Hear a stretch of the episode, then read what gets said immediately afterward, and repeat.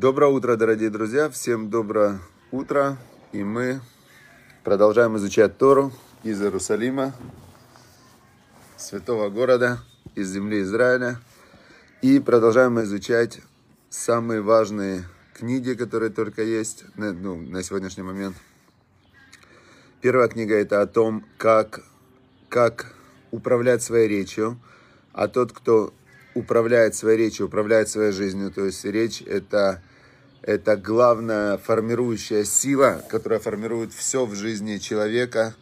Человек постоянно оценивает, что с ним происходит, интерпретирует, объясняет. Кстати, интересно, э, любая оценка, абсолютно любая оценка, абсолютно любая оценка, она субъективна. То есть нет объективной оценки. Оценка сама по себе, само слово оценка, она субъективна. Да? То, что э, русскому хорошо, немцу смерть, да, на вкус и цвет товарища нет. И так далее, то есть любая оценочная категория, она субъективна, а это значит не объективно, это значит, а, а это значит, что человек, получается, своими оценками, он создает, реально создает тот мир, в котором сам находится.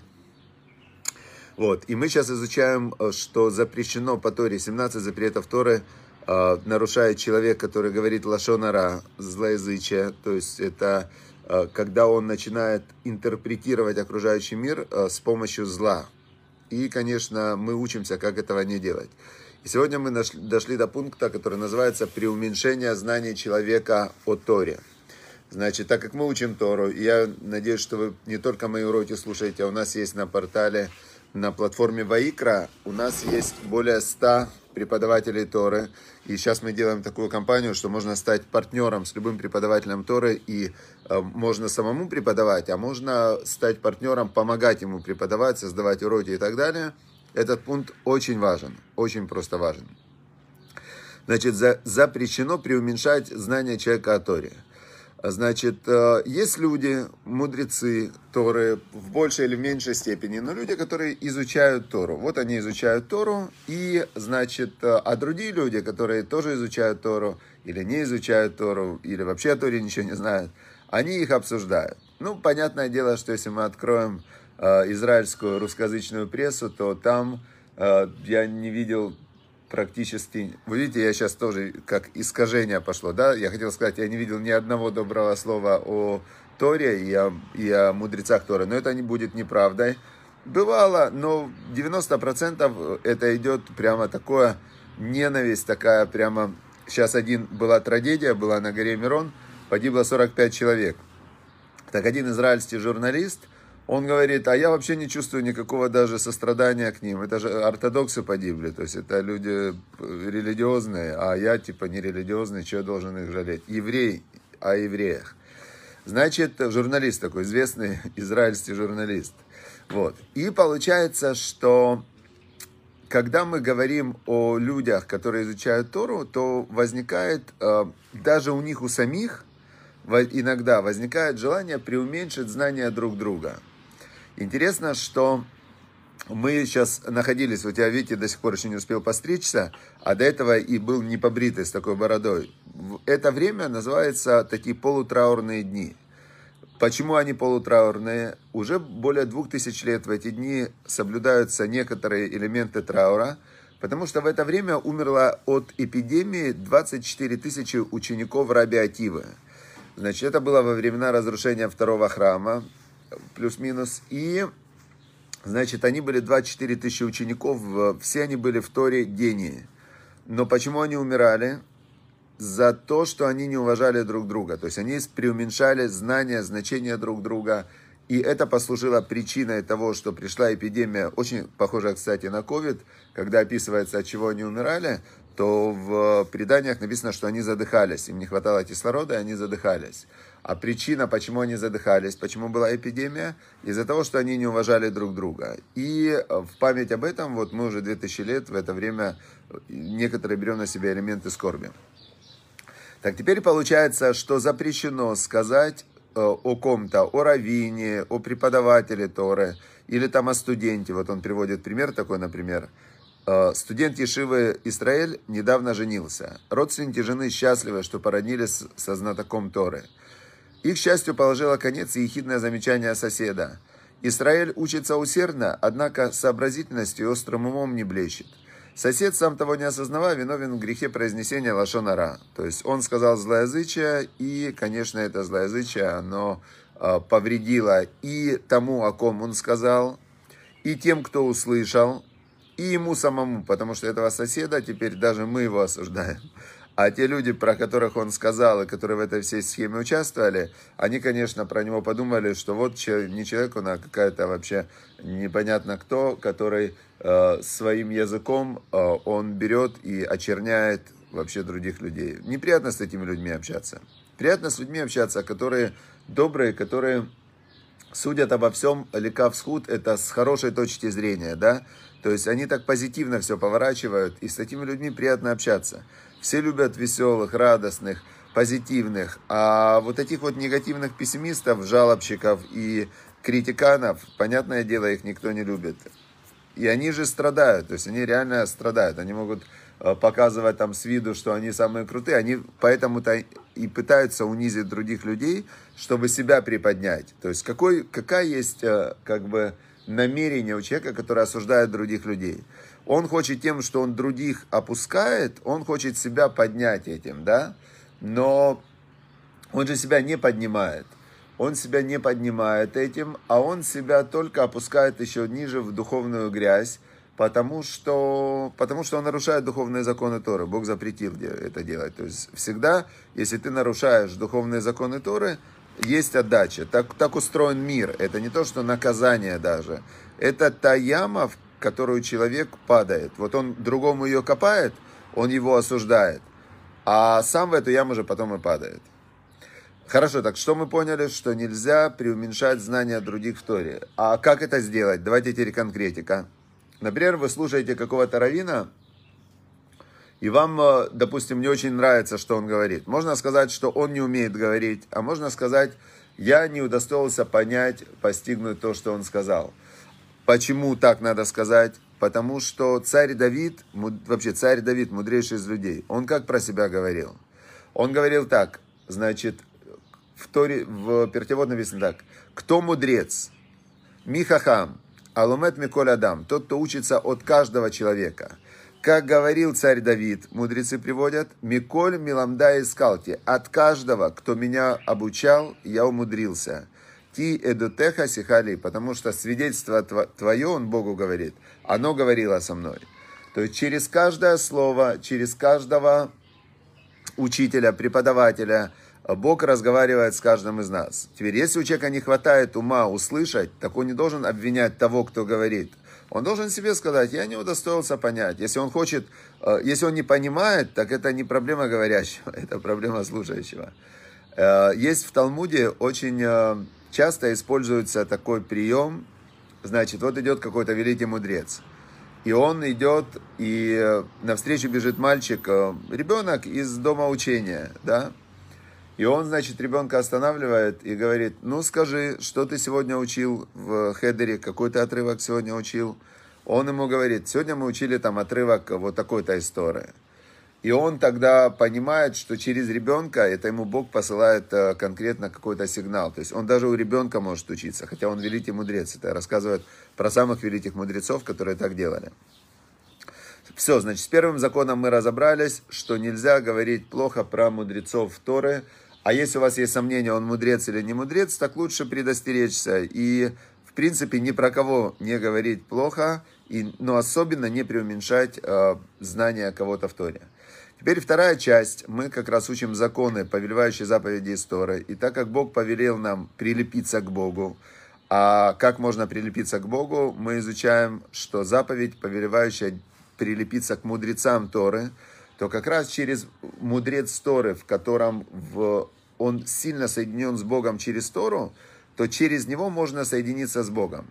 И тогда нам понятно, почему умирали 24 тысячи учеников Раби Акивы, потому что они, с одной стороны, они интеллектуально были присоединены к Богу очень сильно через Тору, они были очень великие мудрецы в плане понимания того, э, как Бог проявляется в этом мире – но с другой стороны, э, из-за того, что они зашли в, в этот вот дворец Всевышнего, да, они зашли во дворец Всевышнего, но при этом их качества не были исправлены, и они не уважали друг друга.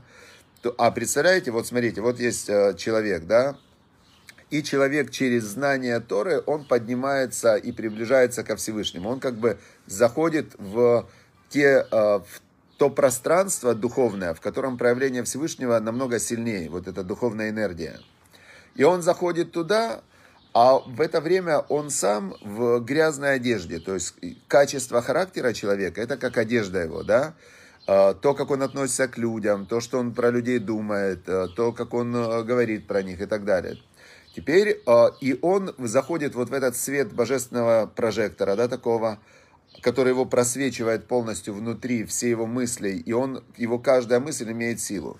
И тут он в этот момент плохо думает про другого, который на таком же уровне. А тот, в свою очередь, да, есть э, в Мишле, в притчах царя Соломона, вот этот закон высказан. Кымаем по ним ли по ним. Как человек смотрит в воду и видит свое отражение в зеркале, в воде, так сердце человека отражает твое к нему отношение. И вот эти 24 тысячи учеников поднимаются, поднимаются, поднимаются. А когда вместе они учатся, да, вот у нас, например, сейчас больше 200 человек учат Тору одновременно в уроке, да, это совершенно другой, см... идет другое, как сказать, соединение вот этих вот всех божественных потенциалов, оно дает совершенно новую реальность. А там их было 24 тысячи. И вот они, эти 24 тысячи, поднимаются на такой прямо свет и притягивают сюда этот божественный свет. А при этом не уважают друг друга. Получается короткое замыкание, и все умирают. Вот такая вот у них была э, удивительная судьба. Теперь Значит, мы давайте соединим первое, что мы учили, что нужно, никогда нельзя говорить плохо о тех людях, которые изучают Тору, потому что когда ты говоришь плохо о нем, а он в это время да, то как ты можешь тогда, как ты можешь тогда, если он подключен ко Всевышнему, ты говоришь о нем, идет сразу отдача. Второе, второе, это нужно прилепиться к мудрецам Торы, наоборот, как к ним прилепиться, учиться, слушать уроки, общаться. Очень классно было бы с кем-то вместе изучать Тору. Теперь, значит, и последнее, то, что я сегодня э, обещал рассказать, я обещал рассказать историю про Раб, Раби Йоханана и Рейш Латиша. Эта история очень показывает э, вот сущность и того, что мы изучаем про злоязычие, и того, что мы изучаем прилепиться к мудрецам Торы. Значит, был такой великий мудрец, звали его Раби Йоханан. Раби Йоханан, он жил как раз во времена уже после разрушения второго храма, то есть около двух тысяч лет назад.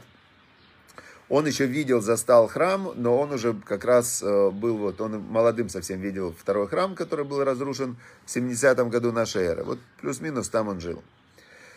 И вот Раби Йоханан был великий мудрец, у него были ученики, и он был глава как, э, такая как а, академия, то есть у него были ученики. И вот как-то Раби Йоханан купался в реке Иордан, значит, он в реке Иордан, а про него написано в Талмуде, что он был очень красивый, то есть он был невероятно красивый, и, значит, э, купается он в реке Иордан и идет э, с шайкой разбойников, человек по имени Рейш Латиш. Рейш Латиш его звали. И вот этот Рейш Латиш увидел э, голову, такую очень красивую голову, у Рабехана не было бороды почему-то, и он увидел ее с того берега реки, и он думал, что это женщина. А он глава шайки разбойников. И он разбегается и прыгает через эту реку на тот берег. Э, ну, реки в Израиле не, не, не очень широкие, даже река Ярден узкая, там какое-то было узкое место. Перепрыгивает он туда, бежит к этому Раби Йоханану, он же не знал, что это Раби Йоханан подбегает поближе, смотрит, а это мужчина. Он ему говорит, эх, говорит, ошибся. Говорит, твою бы красоту женщине.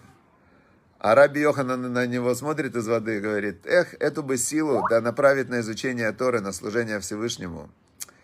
И тут Раби Йоханан, ну, что такое мудрец? Он говорит, слушай, говорит, а, а у меня же есть сестра. У меня есть сестра, она еще красивее, чем я. Давай договариваемся. Я выдаю замуж за тебя свою сестру я, говорит, беру тебя в ученики, и ты станешь великим мудрецом Торы. То есть он, он же был такой, как видящий, он видел сущность, вот эту великую душу Решелатиша, которая выражалась на тот момент в том, что он был главарь шайки разбойников, но его потенциал, вот этот, если бы его завернуть в знание о Боге, он мог бы совершенно сделать невероятные вещи. Рейш Латиш подумал, посмотрел на своих этих э, разбойников, а там ну, небольшая радость жить среди разбойников. Он говорит Рабеханан, ладно, говорит, я сейчас прыгну с ними, попрощаюсь, все, я становлюсь учеником у тебя, принимаю на себя ярмо Торы, Э, мудрецы говорят, что он когда-то до этого уже был, э, знал Тору, он учился, но потом он оставил, все, стал разбойником, и тут он уже понимал, о чем идет речь, и он говорит, я опять возвращаюсь, это называется Лехзор Бетшува, я возвращаюсь в, на путь служения Всевышнему, и, значит, э, хочу только попрощаться и вещи забрать. И он хотел прыгнуть обратно на тот берег и упал в воду. И тоже мудрецы комментаторы говорят, видите, говорит, когда человек принимает на себя духовный путь, это, это работа, то есть он отдает энергию тогда в духовность, и у него физическая сила падает, он не смог обратно перепрыгнуть. Значит, э, ну, становится он учеником Раби Йоханана, его мужем его родной сестры, и он очень быстро своей вот этой силой, напором, он учится день и ночь, он э, не боится задавать тяжелые вопросы, он, э, то есть прямо Раби Йоханан ему говорит какую-то вещь, он спрашивает, а почему так, а почему так, а где так, а где так. То есть он очень быстро вгрызается в это знание Торы, и он поднимается на невероятный уровень за короткий срок. И вот сидят они, Раби Йоханан сидит с Рейшлатишем и изучают э, устную Тору. И у них есть мешна, с какого момента э, оружие принимает ритуальную нечистоту. То есть с какого момента оружие считается сделанным. А, Раби Йоханан говорит, с момента, как его сделали, а Рейш Латиш говорит, нет, с момента, когда его закалили. То есть после того, как оружие выковали в то время, меч там или копье, его надо было раскаленное опустить в холодную воду, раскалить, были каленное оружие. И вот у них в этом простой спор такой, да, с какого момента оружие становится законченным уже оружием, и с этого момента оно уже там, на него действуют другие законы. И, а, значит, а, Раби Йоханан говорит Решлатишу. А, такая, такая фраза, да, я, конечно, не точно ее скажу, ну, плюс-минус. Он ему говорит, ну, конечно, ты-то про оружие больше, чем я знаешь, ты же был разбойником. Фраза вроде бы безобидная, но Решлатиша она обидела. И он говорит ему, говорит Раби Йоханану, а говорит, ну и что, что я от тебя получил? Что я стал твоим учеником. Что-то он ему сказал тоже, что я там был главой шайки разбойником, а здесь меня типа, ну как-то он тоже ему ответил, не совсем обидно, но, но было что-то не очень такое хорошее в его ответе. И написано это в Талмуде, история приведена, я когда-то учил, сейчас вот дословно не помню, но Раби Йохана на него обиделся. Его это обидело. А в Пертиавод мы учили, что грейся возле огня мудрецов, но будь очень осторожным словами, потому что слова мудрецов – они как э, укус лисы, они как э, атицат этого, как э, укол скорпиона, и они как, э, как э, там, тоже, в общем, слова мудрецов, будь осторожен, чтобы не обжечься, потому что когда мудрец, он же, на той мудрец, он связан со Всевышним. И Раби Йохана на него обиделся, и Рашлатиш заболел. Заболел Рашлатиш, и, значит, э, приходит сестра Раби Йоханана, говорит ему, слушай, э, он заболел, давай спасать э, мужа моего. Тот ему говорит, Раби Йоханан, ничего, Бог позаботится о вдовах. Она говорит, дети сиротами останутся. Он говорит, Бог и о сиротах позаботится. И, в общем, он не помолился за Решлатиша, и Решлатиш умер. Умер Решлатиш от этой болезни, и потом Раби Йоханан очень сильно страдал, и он говорит, Решлатиш, это для меня был как мой учитель. И он очень сильно от этого страдал, и тоже чуть не умер от страданий, но за него мудрецы помолились, и он выздоровел. Вот такая вот история, которая соединяет, э, что такое прилепиться к мудрецам. Когда ты рядом с мудрецом Торы, то ты рядом со Всевышним. В этом и заповедь, повелевающая история, что прилепись к мудрецам, так ты прилепляешься к Торе, ко Всевышнему, к этому божественному огню. Но будь осторожен, особенно если ты говоришь лошона раз, злоязычие на человека, который связан со Всевышним, то тогда это может очень дать серьезную отдачу. Поэтому, видите, как хорошо, что мы сегодня узнали и то, и это. Поэтому всем хорошего дня, хорошего года, хорошего месяца, добра, света. И если уже мы все субъективно описываем мир, то лучше описывать мир с помощью добра, то есть судить с хорошей стороны, Э, быть субъективными интерпретаторами, но интерпретировать, создавать во всем добро, свет, радость для себя, для своих близких. И с Божьей помощью тогда будет все хорошо. Все, всем благополучия, здоровья, успеха. До свидания.